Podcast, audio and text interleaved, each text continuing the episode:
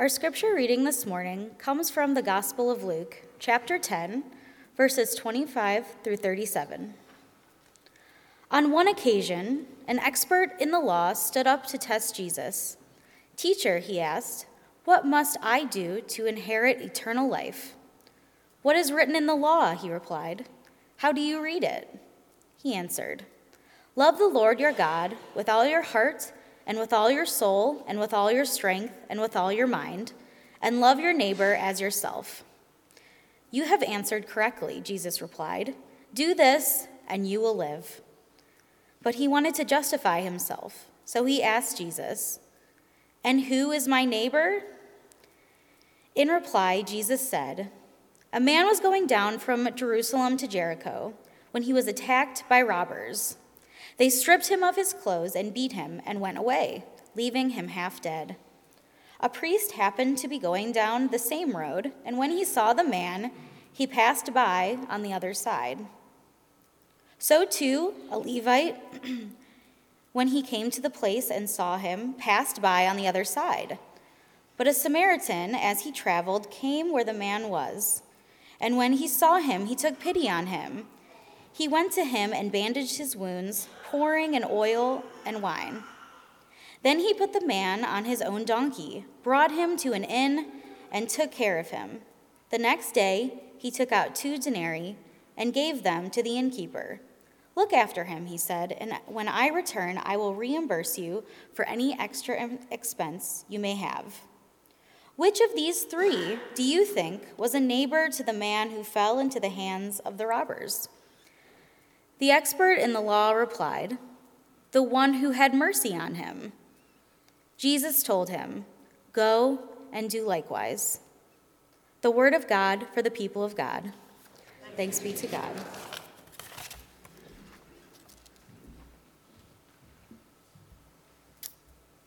Today we do conclude our winter worship series, The Gospel According to Mr. Rogers. Fred Rogers was an ordained Presbyterian pastor, and he began filming Mr. Rogers' Neighborhood in 1968 because he was frustrated with children's programming at the time and he wanted to do something about it. So, for two and a half decades and over 800 episodes, Mr. Rogers used television to nurture those who would join him as his neighbor. Fred Rogers was an ordained minister, but he was no televangelist, and he never tried to impose his beliefs on anyone. But behind the cardigans was a man of deep faith. Using puppets rather than a pulpit, he preached a message of inherent worth and unconditional love to his young viewers. He embodied the gospel of Jesus Christ in every one of his episodes. So, during this series, we have taken a look at those biblical themes and lessons that he shared both on his show and exemplified in his life. And I know I am thankful for the example that Fred Rogers has shown us. Let's pray. Oh Lord, I pray that in these moments your spirit might be felt your hope experienced and the challenge of your good news declared. Calm our minds and open our ears so that we may hear your voice speaking to us, that we truly may be transformed by you. Amen. When Fred Rogers was a boy, he would hear about something scary, and his mother would tell him, Always look for the people who are helping. You'll always find somebody who is trying to help. I know many of us have heard this statement before. And these were the words of a mom who was trying to guide her scared son, a child who wasn't able to do much in the wake of this bad news he heard. But we here are not children anymore. And while as adults we can still find hope in seeing the helpers around us, we, more importantly, are called to be the helpers. In today's scripture that Dana read for us, an expert in Jewish scripture asked Jesus, What must I do to inherit eternal life? This inheritance that he's talking about here was the reward that was promised to God's covenantal people. God had promised to make them a great people, to bless them, and to give them land, but that inheritance had been continually pushed to the future until when this scripture is, is based, when this Jewish expert is challenging Jesus, the inheritance at that time was connected to the blessings of the age to come. So basically, here it means this inheritance means eternal life or life in God's kingdom. What must I do to inherit eternal life? He asks. And Jesus responds to the man with his own question What is written in the law? As if to imply, well, isn't your answer to your question written in scriptures? And, and aren't you actually an expert in these scriptures? So shouldn't you know? How do you read it? And the expert answers simply Love the Lord your God with all your heart, and with all your soul, and with all your strength, and with all your mind. And love your neighbor as yourself. So love God with your entire being and life. Love your neighbor, and also in there is love yourself. These three loves characterize the life of someone who is already experiencing part of the life that will characterize the age to come. The life that we will live in God's kingdom is based on these three loves. I imagine Jesus nodding here and then saying, Do this and you will live. Do this and you will live. Because eternal life is found not just in knowing the commandments, but in doing the commandments. Those who live out their love of God, of others, and of self in that order show that they have been impacted by the kingdom of God. So then they will have the capacity to receive that promised inheritance that Jesus offers us, that promised inheritance that the expert was asking about a life in fellowship with God and others forever.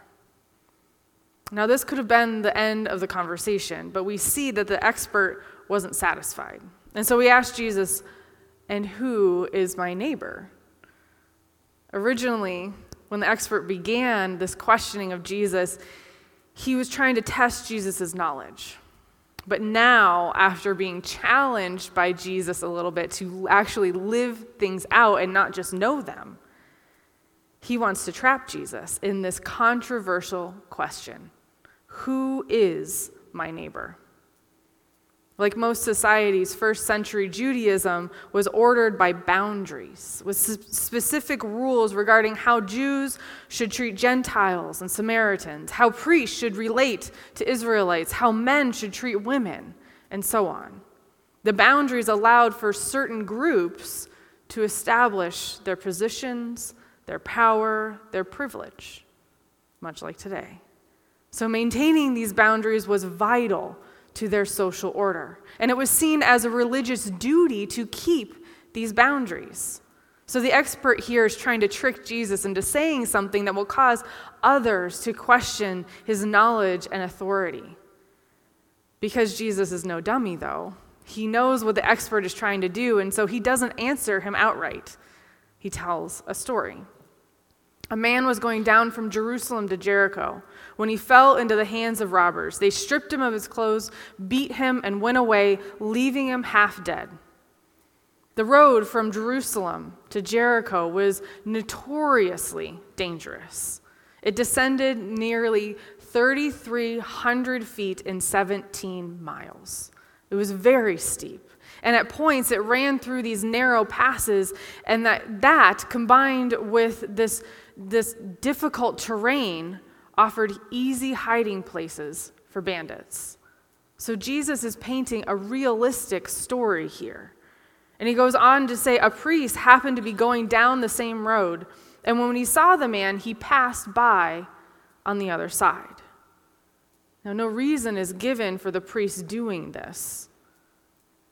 I don't know if the priest had somebody he really needed to visit. I don't know if he was going and doing something very, very important. But really, in the end, we know that no reason justifies his neglect for the person in need. And then in the same way, we see that a Levite, when he came to the place, saw the man in need and passed by also on the other side.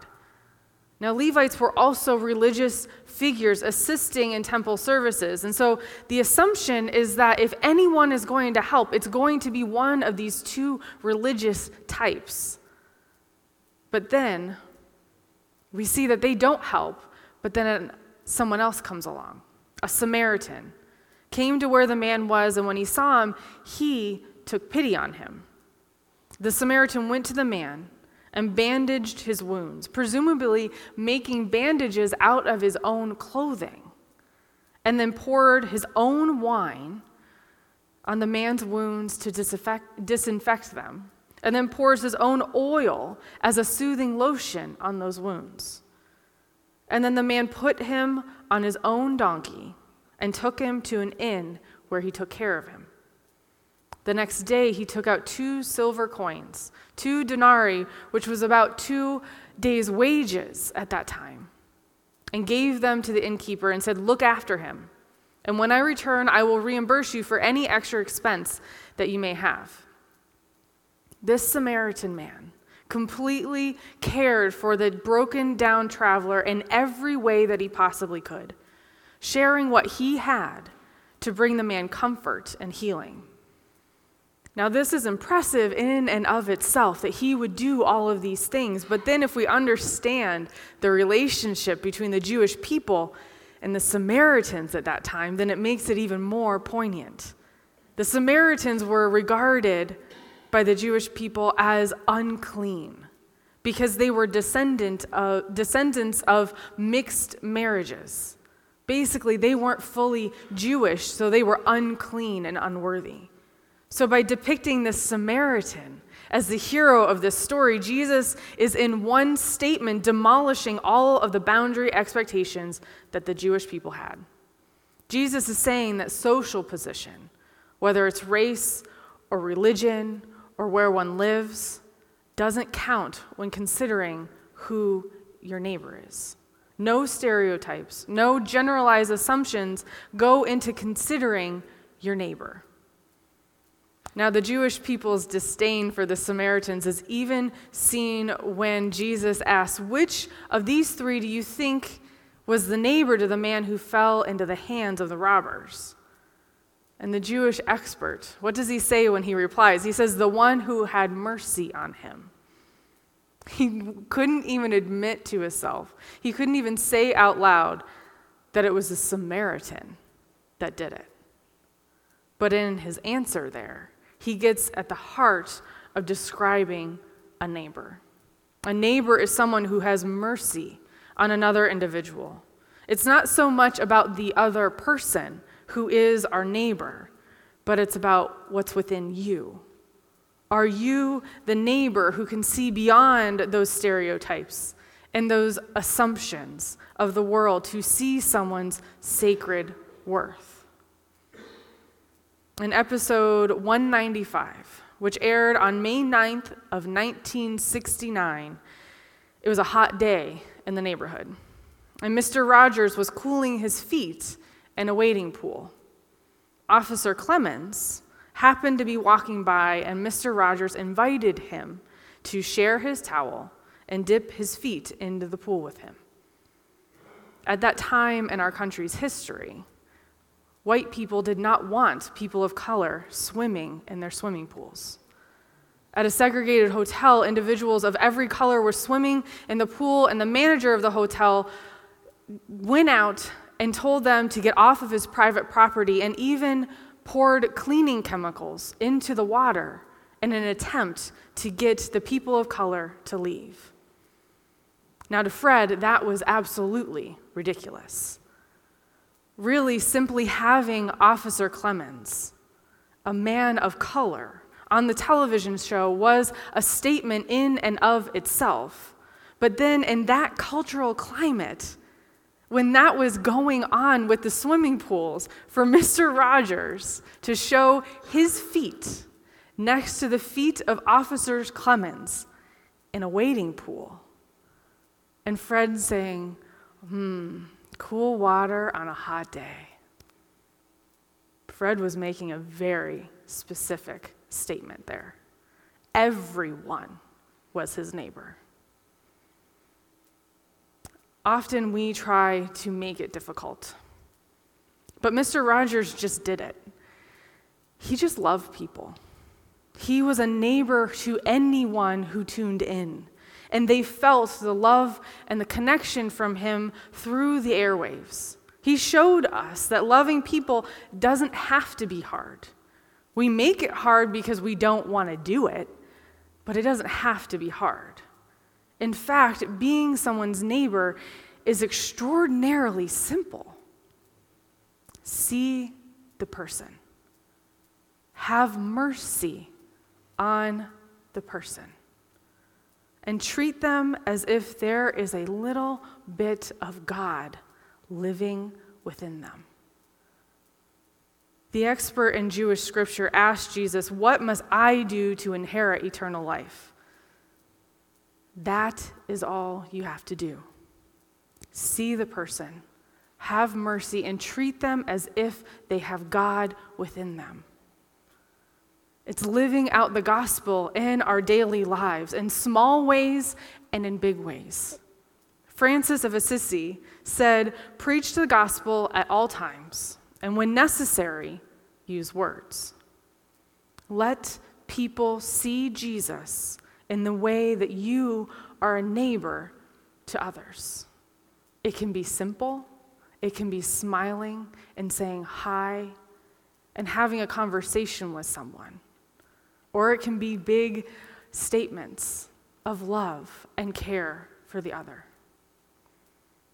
When Fred would give a speech, whether it was a commencement speech or even his speech for the Emmy, his Emmy Lifetime Achievement Award, he would say, From the time you were very little, you've had people who have smiled you into smiling, people who have talked you into talking, sung you into singing, loved you into loving.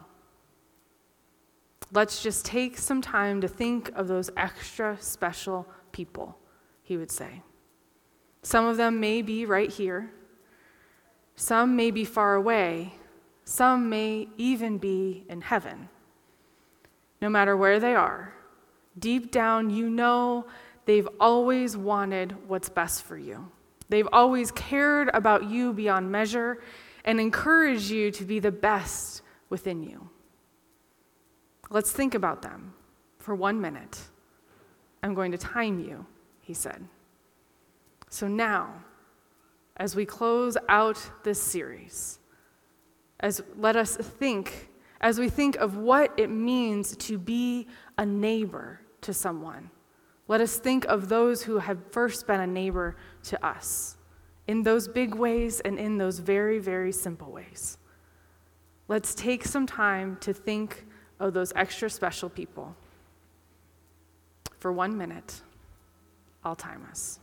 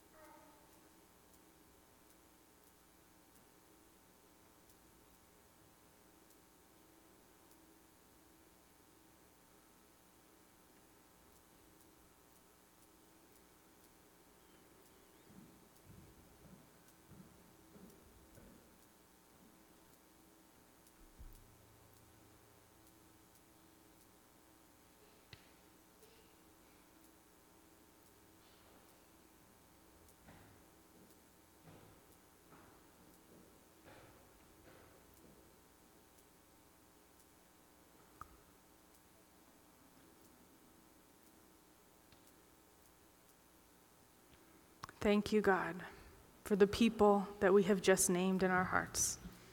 Now let us go and do likewise. Amen.